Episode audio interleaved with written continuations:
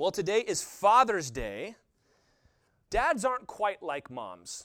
In, in case that's radical to some of you, uh, dads don't need a ton of fanfare, a ton of celebration, a ton of compliments. Trying to buy a gift for your dad for his birthday is just like, I don't need anything.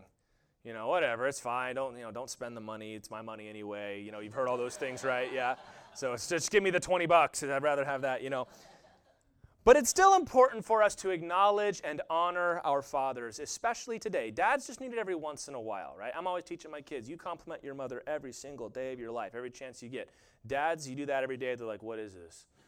But every once in a while. So it's good, especially because you know as well as I do that fatherhood is not exactly an exalted category these days, is it?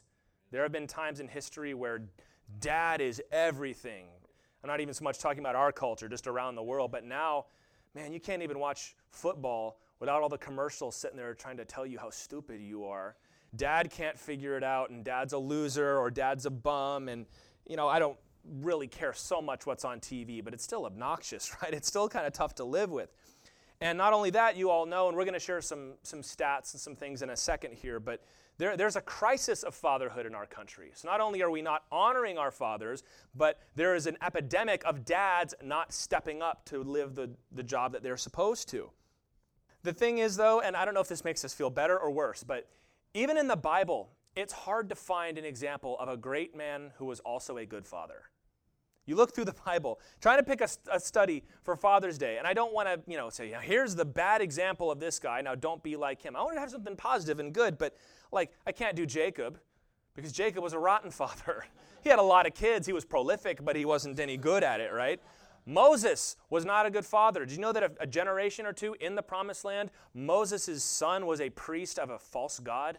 They were using Moses' kid to promote their idolatry. Samuel, you know the story of Samuel? When he gets old, they said, Look, Samuel, you're old and you got two sons, and they're not like you. That's why we need a king, because I don't want your sons to be our prophets anymore. David was great at a lot of things. Being a dad was not one of them. You run through the Bible, it's, it's like ridiculous how hard it is to find that. So it's been a problem for all of history, not just now. It's always been tough to be a dad. But the Bible teaches us that fatherhood is an honorable position, it's an honorable task. And there are two complete opposite categories of people that want to tell you that being a dad is either a waste of time or useless. You've got a bunch of deadbeat men say fatherhood is just a way for women to control men and they're going to try and tell us how to live and I'm going to live my own life and be my own person. Meanwhile, over here, you've got the radical feminist who's saying things like men are toxic and they shouldn't be around our kids and unless they can act like women, we don't need them around. The most opposite people in the whole world and yet they're somehow arrived at the same disdain for fatherhood. But I don't really care what either category says. What does the Bible say? Psalm 127, verses 4 and 5 says this. Like arrows in the hand of a warrior are the children of one's youth. Blessed is the man who fills his quiver with them. He shall not be put to shame when he speaks with his enemies in the gate.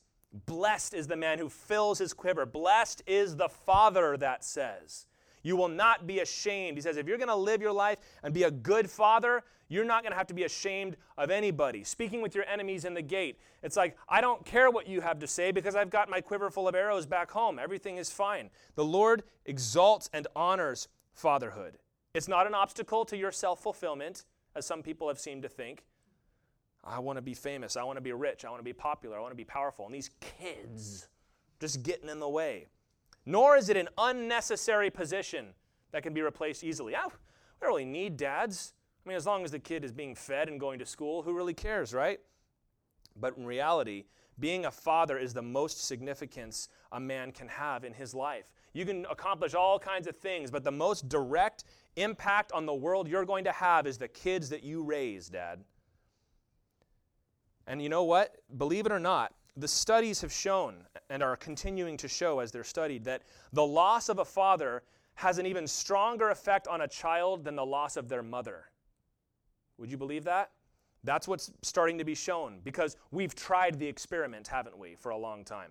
Well, it's just, we don't really need the dads. Let's get rid of them. Let's, the kids will be fine. Turns out, no, they're not. As of right now, and you can put this up there, in America, there are 19.7 million children living without their father at home.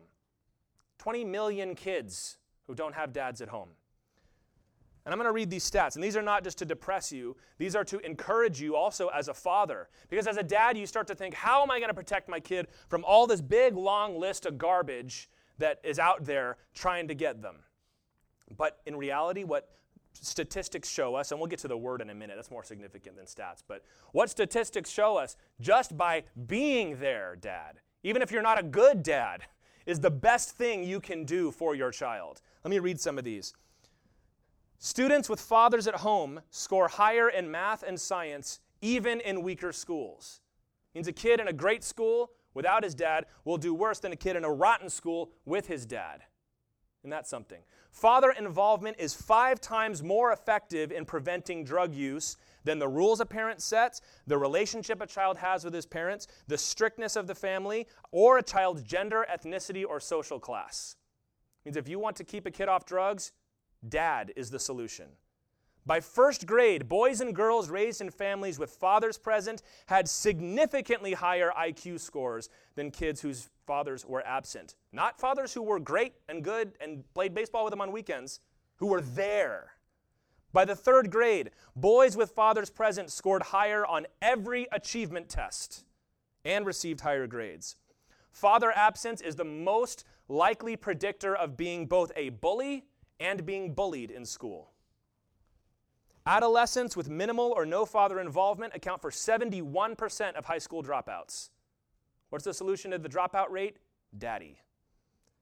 Here's one that I know the dads will love because we catch a lot of flack for this one.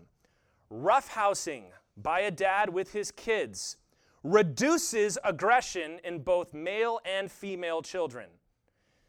Stop wrestling with them. You're going to make them want to hit people. Have you heard that one, right? You try and punch the kid, then the kid's going to want to punch people. The opposite of that is true. You see an aggressive kid that's out there bullying people, the stats tell us that that kid was never roughhoused with growing up. So, mama, he's doing a good thing for your kid. 90% of homeless and runaway youths are from fatherless homes. 90%. You want to solve the problem of homelessness? Daddy. Dad deprivation increases the likelihood of teenage motherhood, both for causing teenage motherhood and being a teenage motherhood, by seven times. You are seven times more likely to have a child, either as a man or a woman, as a teen, if dad is not there.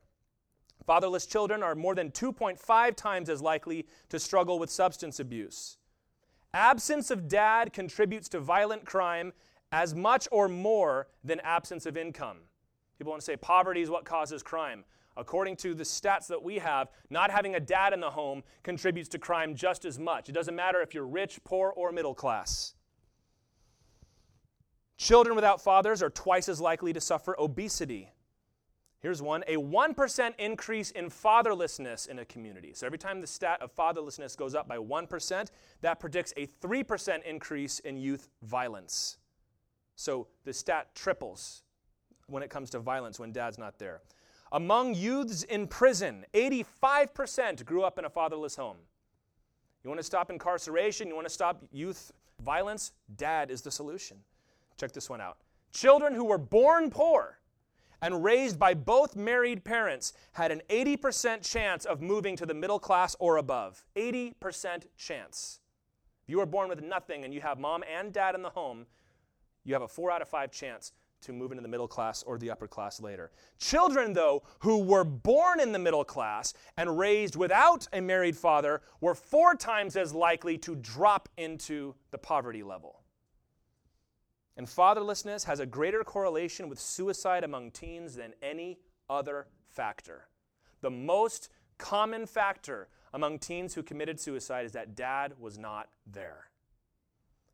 So, dad, you're kind of a superhero not, and, and you know what's great about that?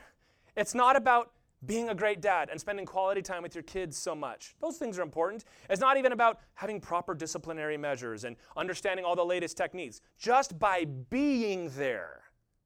And these stats also apply to any sort of significant father figure in the home. What does this tell us? It tells us that men in particular and dads specifically are important. We need them for our families. And we know this, the Bible told us this. I remember seeing the headline in a news magazine, tabloid magazine, that I did not pick up and read. I just you're in the supermarket and it's right there. I know some actress smiling on the front cover, and she said the big headline: "I don't need a man to be a mother." Okay, all right. There's a couple things wrong with that, but here's the main point I want to make. You're right. You, as a woman, you don't need a man to complete you to be a mother, but you cannot be a father to that child, miss whatever your name is.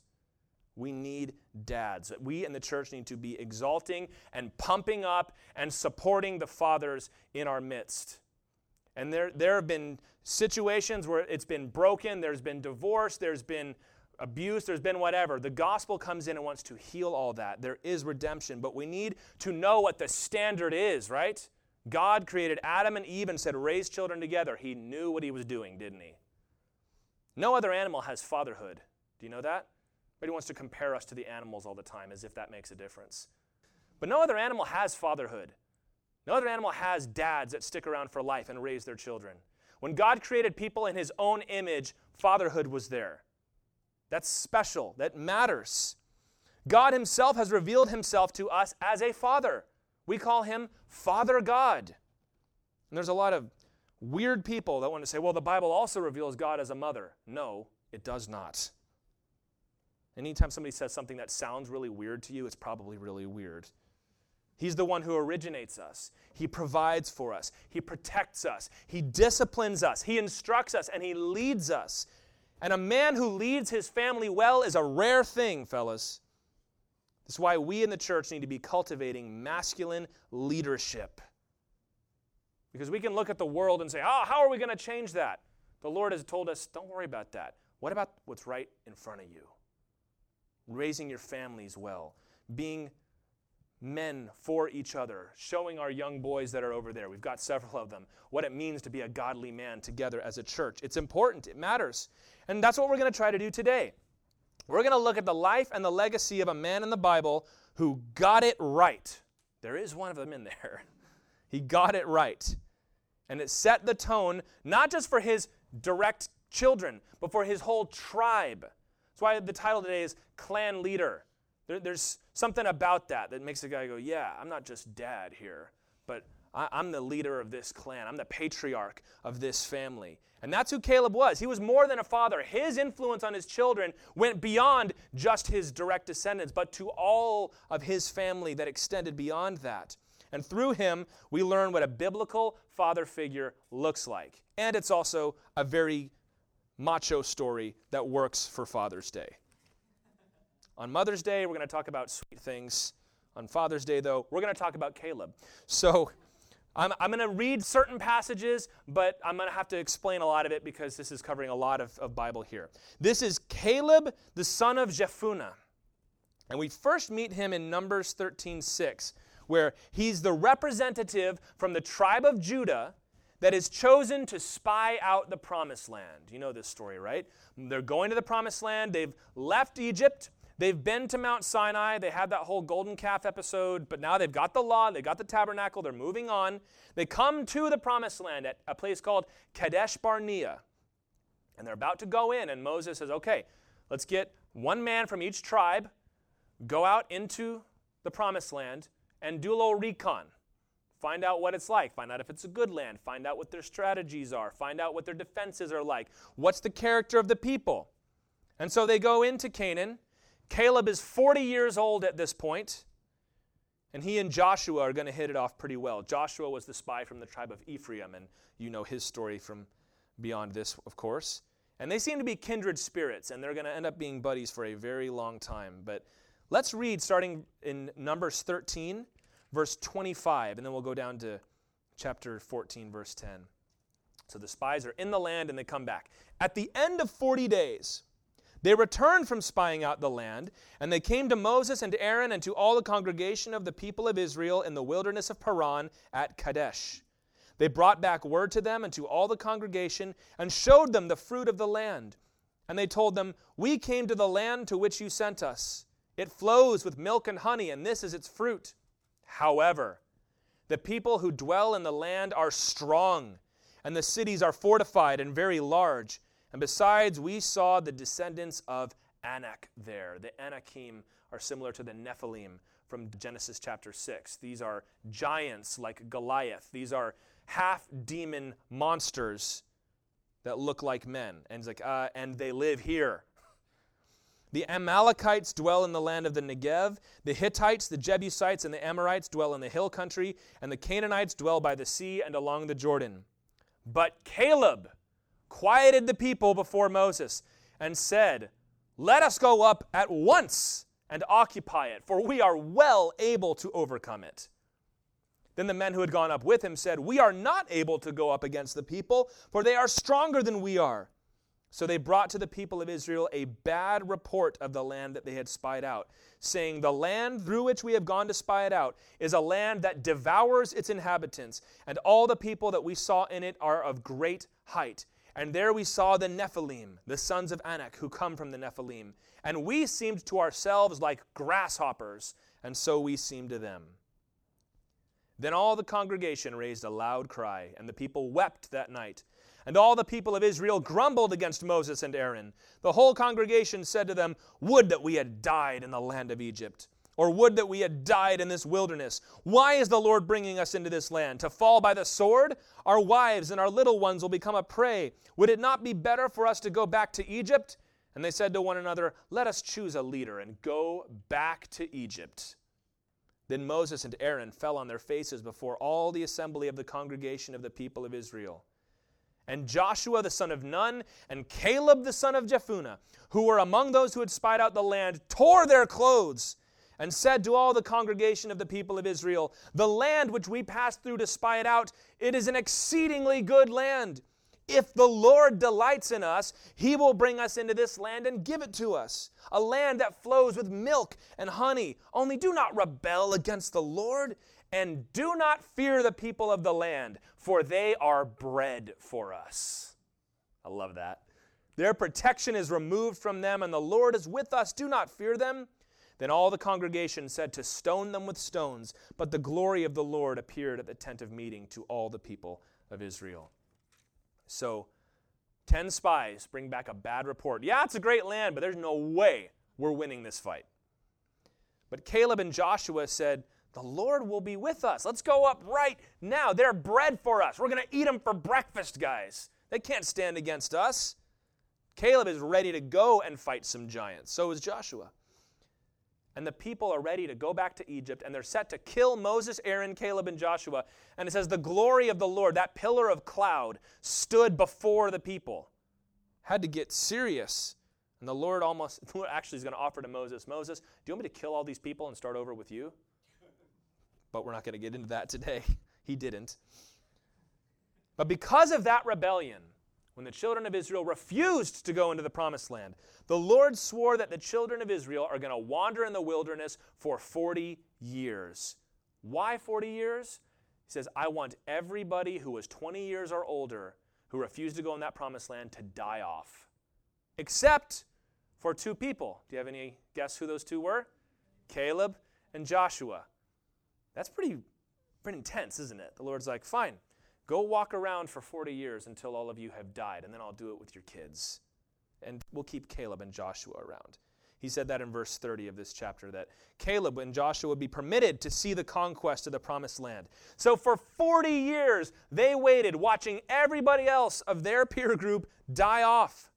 And you all know that Joshua became the leader of Israel after Moses. He's got a whole book named after him, the book of Joshua and he led the children of Israel into the promised land. But let's talk about Caleb. Caleb, aside from Joshua, is the oldest man in Israel.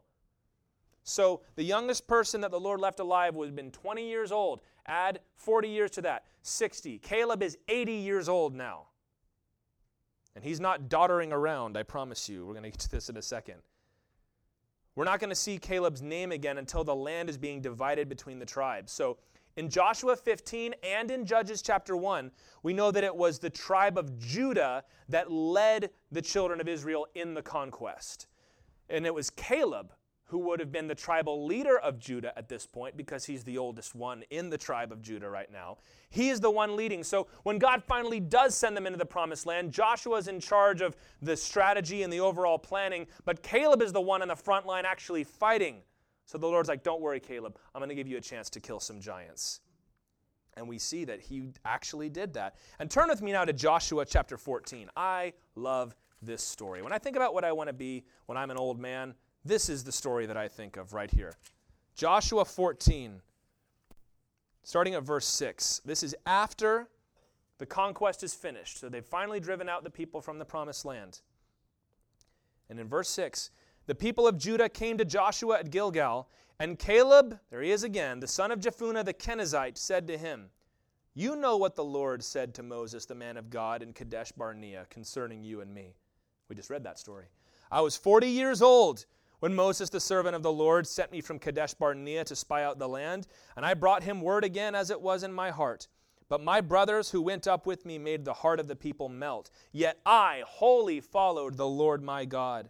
And Moses swore on that day, saying, Surely the land on which your foot has trodden shall be an inheritance for you and your children forever, because you have wholly followed the Lord my God. And now, behold, the Lord has kept me alive, just as he said, these 45 years. So he's 85 years old now. Since the time that the Lord spoke this word to Moses, while Israel walked in the wilderness. And now, behold, I am this day 85 years old. I am still as strong today as I was in the day that Moses sent me. And my strength now is as my strength was then, for war and for going and coming. So now give me this hill country of which the Lord spoke on that day. For you heard on that day how the Anakim were there, with great fortified cities. It may be that the Lord will be with me, and I shall drive them out, just as the Lord said. So Joshua blessed him, and he gave Hebron to Caleb the son of Jephunneh for an inheritance. Therefore, Hebron became the inheritance of Caleb, the son of Jephunneh the Kenizzite, to this day, because he wholly followed the Lord, the God of Israel. Now, the name of Hebron formerly was Kiriath Arba. Arba was the greatest man among the Anakim, and the land had rest from war.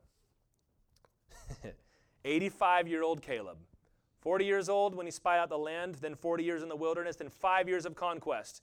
Now you've come to the end of the conquest, and they're divvying up the land. And it comes Caleb's turn.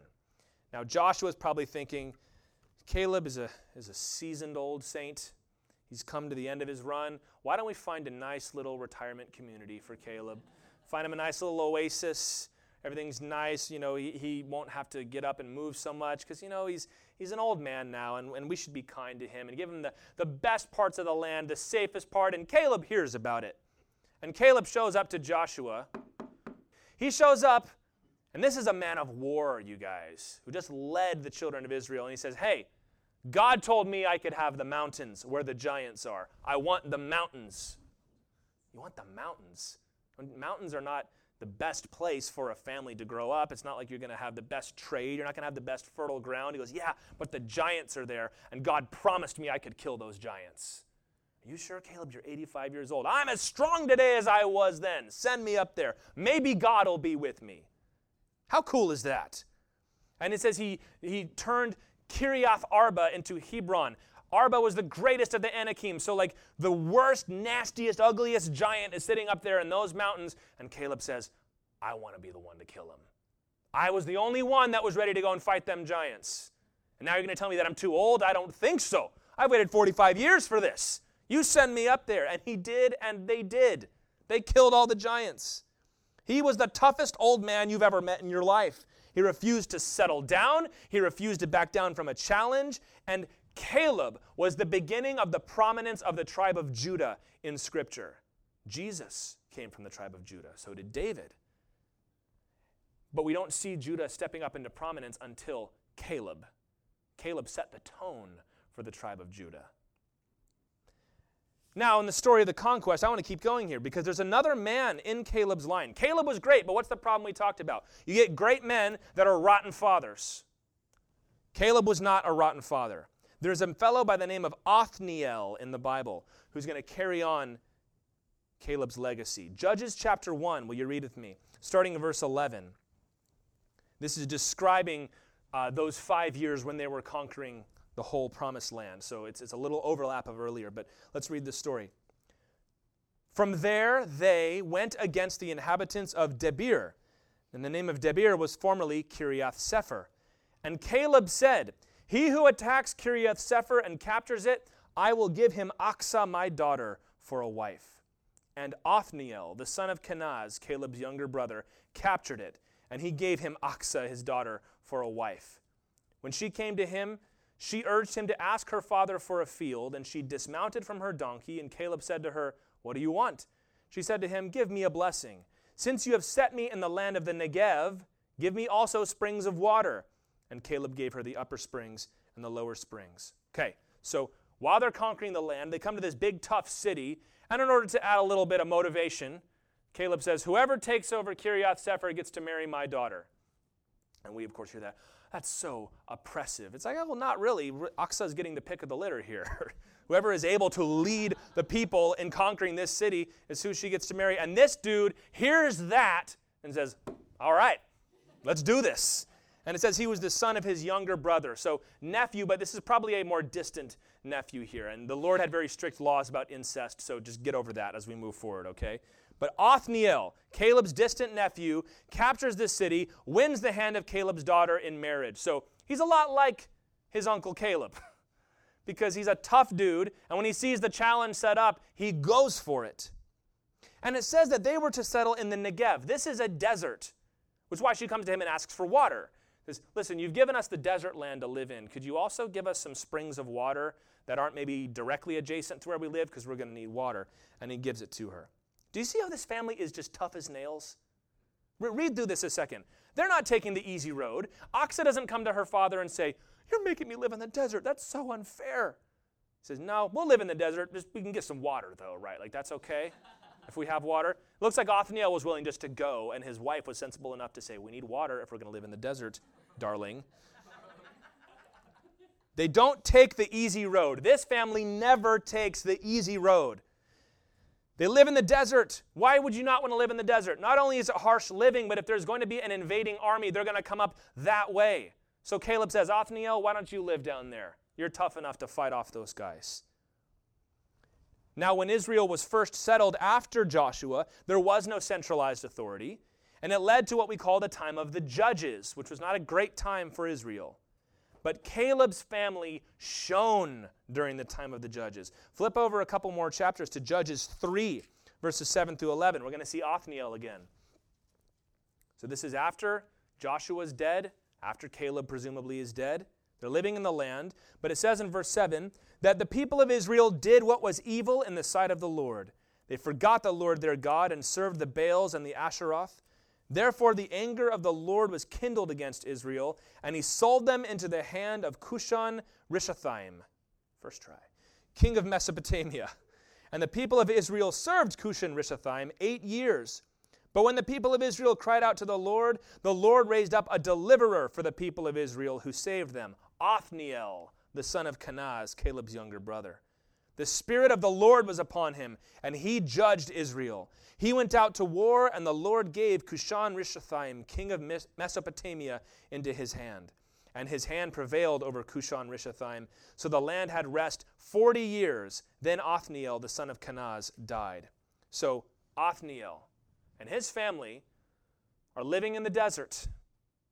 They become hardened warriors. It's kind of their heritage. And when the children of Israel goes astray and follows these false gods, Caleb's clan is not following those false gods because Othniel is seeing to it until finally, after eight years of oppression, they need help. So the Lord raises Othniel up to not only drive these people out, but Othniel led Israel for 40 years. So not only did Joshua lead the people, Caleb's next in line, so to speak, was the first leader of Israel in the promised land. They were probably separated from the rest of Israel and living in that desert country. Why would you want to live there? Well, they're not falling into idolatry out there. They're staying tough. They're able to fight back even the king of Mesopotamia. So not only was Caleb faithful and brave, do you see? He taught his clan to be faithful and brave. His family learned that from him. So that when the day needed to be saved, who are we going to call? We're going to call Caleb's family, of course. We're going to call Othniel. We're going to call Achsah and her children.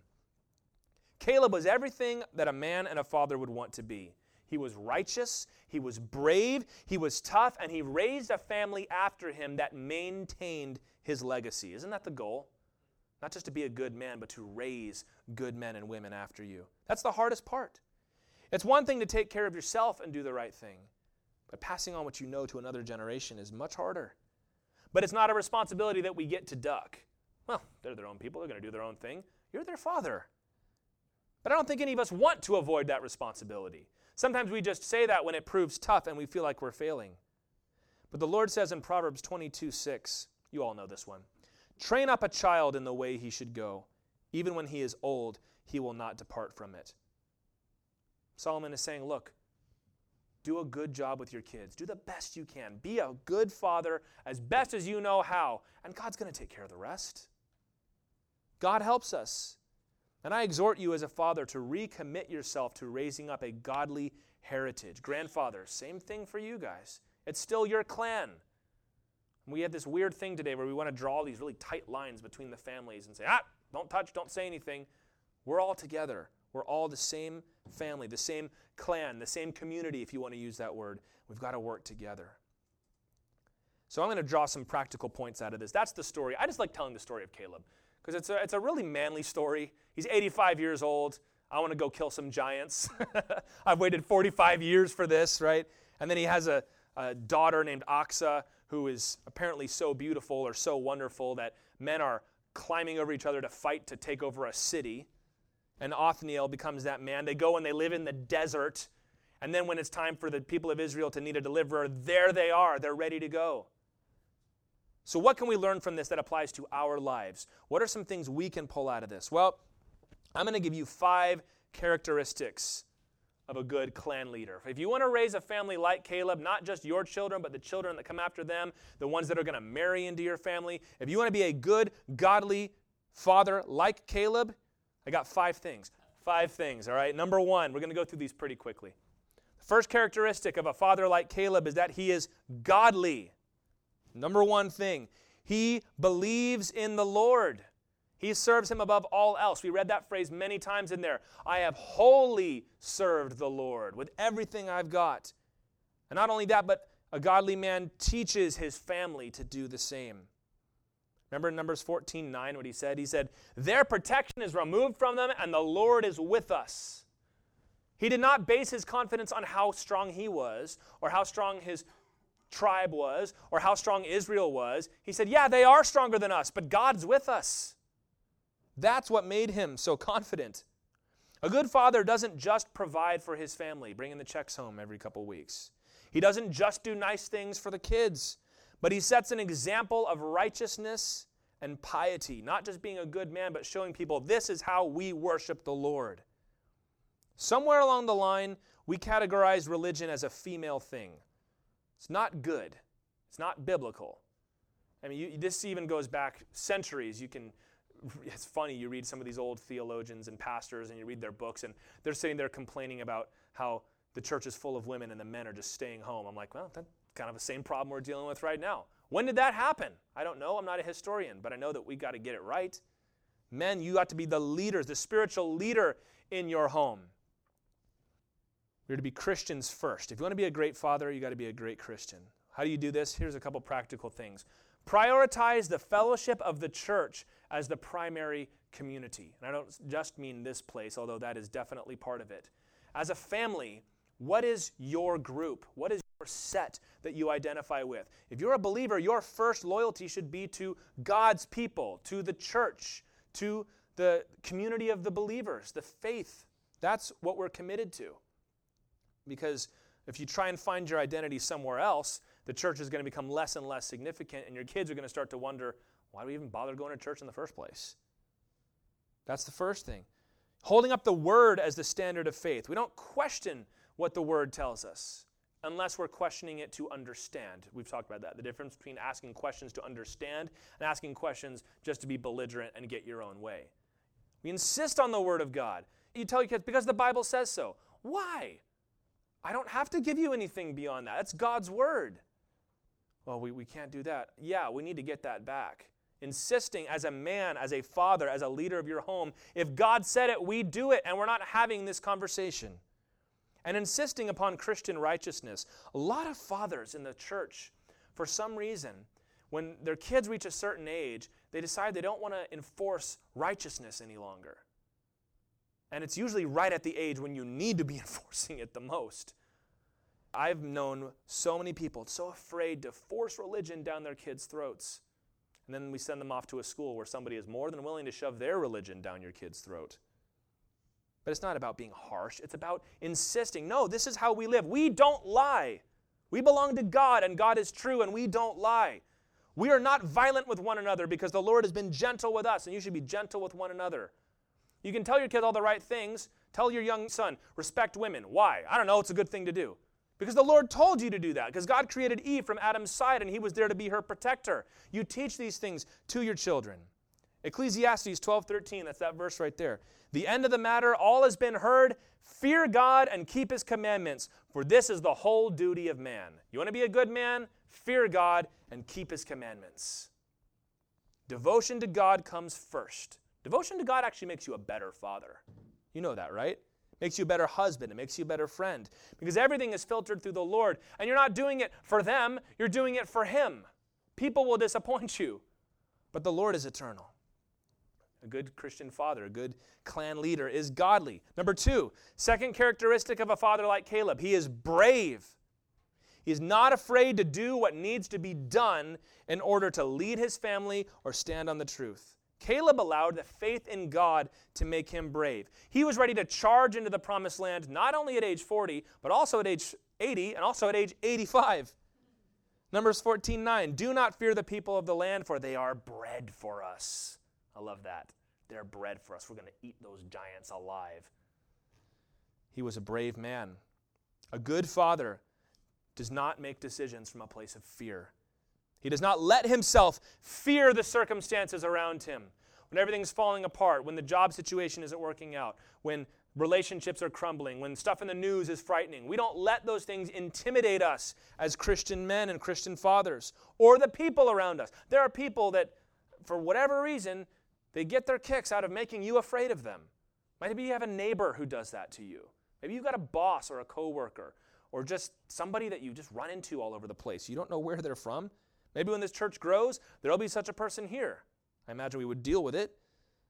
But we don't let people intimidate us. The, the father is the vanguard. He's right out there in the front for his family. He's not a cog in somebody else's machine. Well, I just kind of do what they say. No, you're leading your family. This is our clan, this is our tribe.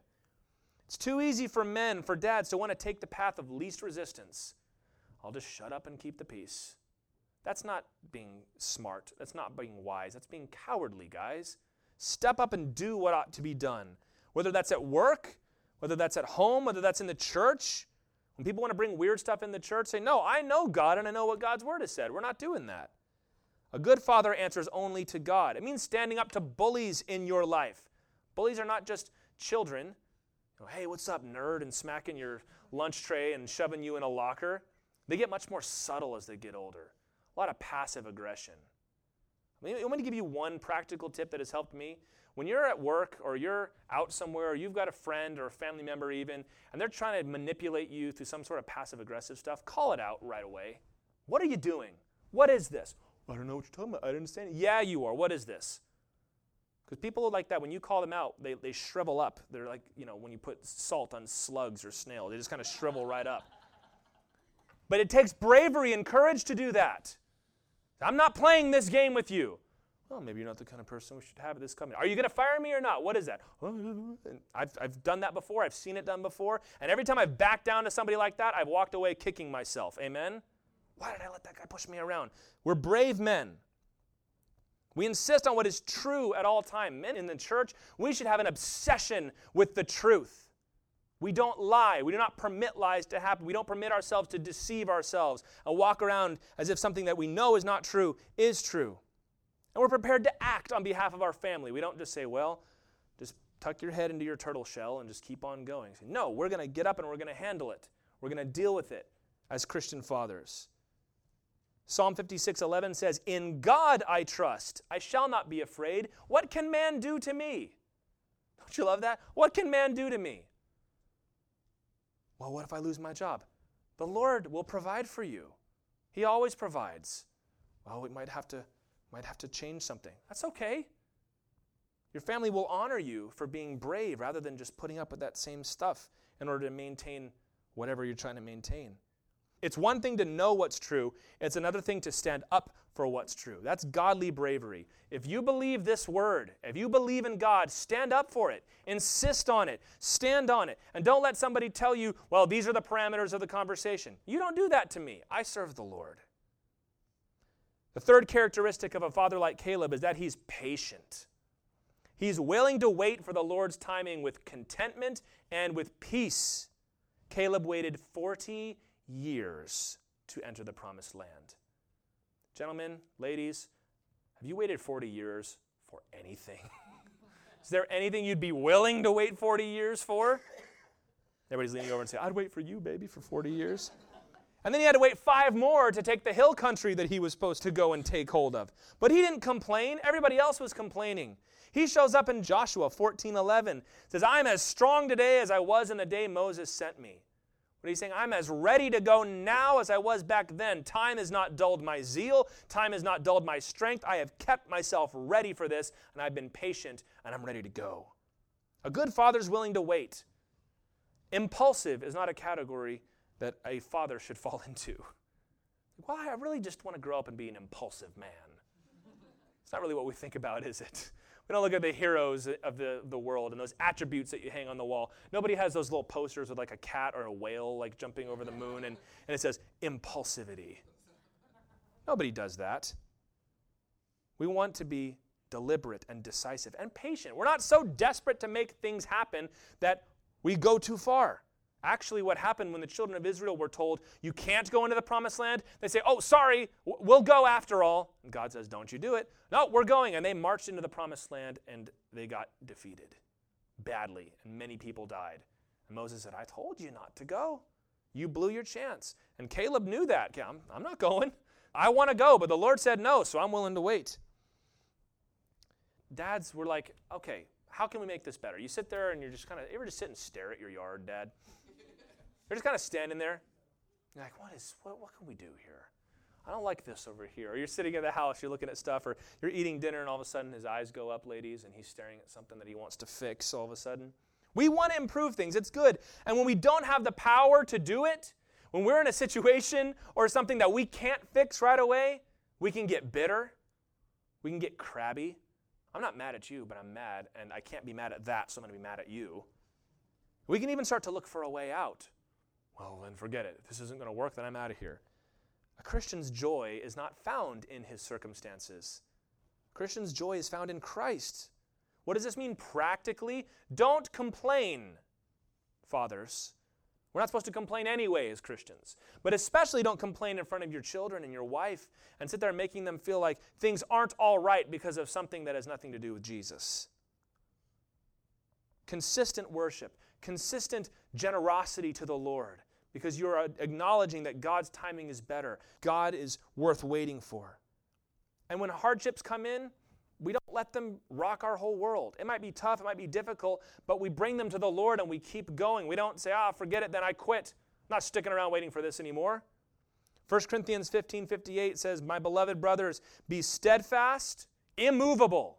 There's something. I'll hang that on the wall. Immovable always abounding in the work of the Lord. Why? Because you know that your labor in the Lord is not in vain.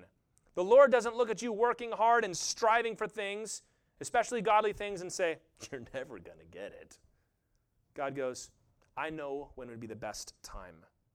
We don't need things to happen right now because God's timing is perfect and we're playing the long game. And when you get to heaven, you are going to have all the literal time in the world to do what God has called you to do. The fourth characteristic of a father like Caleb, he is determined. Caleb was a determined individual, I'd say. He would not settle for less than everything God had promised to him. Joshua, like I said, maybe he was trying to give him a nice little beach resort on the Mediterranean where he could live out his golden years. He goes, No, I want the mountains. says, You're going to send me to those mountains. I'm going to drive out the Anakim or I'm going to die trying because this is what I've been waiting for my whole life. That's determination. A good father does not let what we just talked about, patience, be a mask for being cowardly or lazy. Sometimes there are things that God wants us to have or wants us to do, and we say, Well, I'm just waiting for God's timing, when in reality, God has already said go, and you're either too afraid to step up or you're too lazy to do what it takes. Caleb didn't let himself get fat and lazy talking about the good old days in the, in the 40 years in the wilderness. Caleb was ready at 80 years old, 85 years old. I'm as strong as I was when I was 40. It's terrifying in a couple ways, but he was ready to claim what God had promised him when the time came. Many men, many fathers are very driven. And some of us need to hear the patience thing more than the determination thing. But others of us, we're much too willing to give up, let things ossify in our lives. Rather than doing something well, we just stop when it gets too hard and say, well, well, just, well this is fine. This is enough. This is far enough. I don't need all that. This is not godly manhood.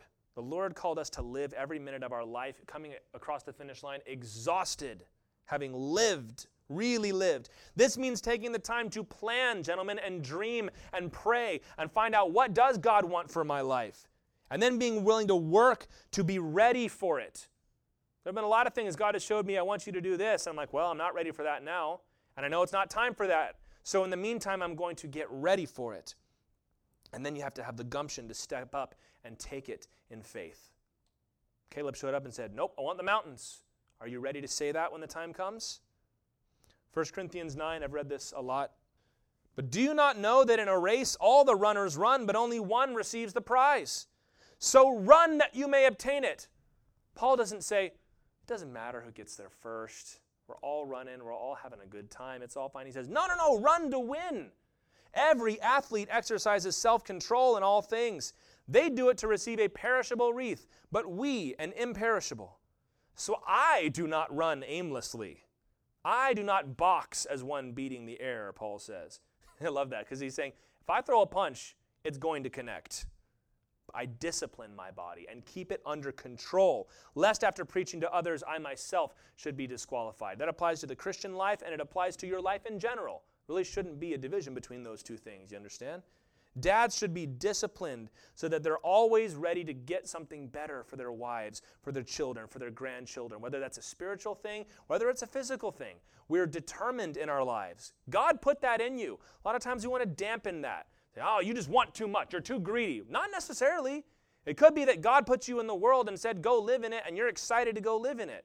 Stir that up and go after it. And the fifth characteristic of a father like Caleb is that he is selfless. He's not living his life for himself, he's living it for his clan, for his family. Caleb is thinking down the line, generations down the line. He's not just saying, I'm going to live my life and then who cares what happens after that. He conquered the land, but he made provision for his daughter and his son in law. They were going to go live in the Negev, in the desert. And they said, Hey, we're going to need water. So he made provision for them to have what they needed.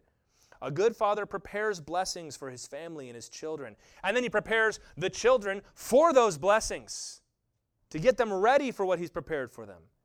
And he knows how to bring it all together. There's, there's two temptations that dads face either to neglect the kids, say, This is my life.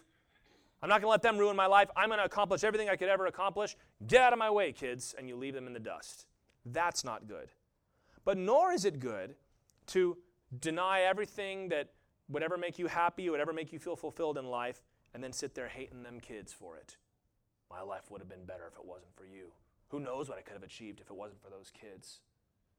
They're temptations men face, but they're not godly. It's not either or. It's not either you have a great family or you have a great life. It's both and. You live a great life for your family. It's all together. And may I say, just briefly, as a, as a little rabbit trail, but I've said this before, a lot of times we're taking our cues and our examples from people like rock stars and actors that live out in Hollywood who have demonstrated their willingness to ignore and abandon their families to achieve what they want. And then they come out and say, This is what you want. No, I don't want to be like that. So stop looking to that example. The CEO, oh, he's got all this money, he's got all this stuff, but his family's a mess and he commits suicide at age 50. Why do you want to be like those people? Let the Lord show you. Live for the family, for your kids, for your wife. It's going to be the most fulfilling part. Because work, if you, if you live your life for your job, that's, that's, not, that's no way to live, is it? You got to find something that satisfies you. You've got something. You've got your wife and your kids. You can do anything at work if you show up and daddy's home and they run up and they hug your legs. Isn't that true? There was, I worked for a long time, not as long as many people, but for a long time, a job that I did not like one little bit. But as soon as I walked home and I saw my wife standing there and I saw my kids running around on the floor and making messes in my office, it was worth it. And the world wants to tell us you got to put your value in what you do. I, would rather put my value in the people that are right here in front of me. Then I can go out and do it for them, right? Selflessness. Not frittering away your time on yourself. Raising up children in the Lord who can handle the blessings that you're preparing for them. This is actually a longer passage, but it's so perfect. Ecclesiastes 5 13 through 17. There is a grievous evil that I have seen under the sun you want to know what the grievous evil is? Riches were kept by their owner to his hurt, and those riches were lost in a bad venture. And he's the father of a son, but he has nothing in his hand. As he came from his mother's womb, he shall go again, naked as he came, and shall take nothing for his toil that he may carry away in his hand. This also is a grievous evil. Just as he came, so shall he go. And what gain is there to him who toils for the wind? You ever feel like you're toiling for the wind? Don't make that the centerpiece of your life. Moreover, all his days he eats in darkness, in much vexation and sickness and anger. What Solomon's saying? This is an evil thing. When men work so hard to maintain and have all these riches, but they work so hard that they lose everything else. Now they've got nothing to pass on to their children, and they haven't cultivated that relationship with their children, so that not only did they lose their riches and their career and their whatever, now the family's broken too. And from there is when he goes on and talks about enjoying the life that God has given to you and not grasping after the wind, but living with the blessings that God has seen fit to give you. when I was in the mood one time to look up my family tree, apparently back in the old country, England was our old country, there was, we actually did have a crest and we had a motto and everything, and I thought, oh, that is so perfect. My old family's motto was, not for ourselves only are we born. Those were the words of my family. I'm like, oh, good, it was something good.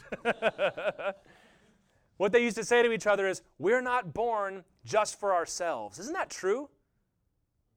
I, that is so true that a godly father lives for his family and blesses them all. And through that process, you yourself become just as fulfilled and just as joyful as you would be if you achieved whatever platinum status in your career that you wanted to go after. A good father, to summarize these up, is godly, brave, patient, determined, and selfless. Just like Caleb. Caleb built a legacy for his children patiently. If Caleb was going to live his whole life for conquering those giants and sit there and brood about it for 40 years and then whine about it for five more years, he might have killed the giants, but he never would have been able to raise up Othniel and Achsah behind him, who would have delivered Israel later and led it for 40 years. It's all together. That's the kind of man that we all ought to be. And ladies, children, you ought to be fostering and nurturing these qualities in your husband, your father. That when this is how he's acting, you're feeding that and you're encouraging that and you're not trying to push him away from those things. It happens. I know it sounds sick, but it does happen. Encouraging him as only you can. I encourage you, dads, honor your families by your lives, and families, honor your fathers. You know, not every situation is the same. If we were to line up every single one of you and have you tell your story, especially related to your dad, we've all got different stories, okay? But there are some things that are the same. And what is the same are these things here, these characteristics that Caleb exemplified for us. With God's help, we can live out his example. We can be honorable men that our children are going to remember fondly, so that even when we're gone, like Othniel and Achsah, they're going to look back and say, We're going to do it like dad did it. We're going to live up to his example. And as I said at the beginning, gentlemen, don't forget, we can stress even about these things that we just ran through, about doing it right, doing it the best. I don't know if it's going to work. The most important thing you can do for your family is to be there, to love them, to be around them your way. Not like some book that you read, not something you saw on TV. You're their daddy. Love them be there for them. And we as a church should commit ourselves afresh to honoring the father in the family.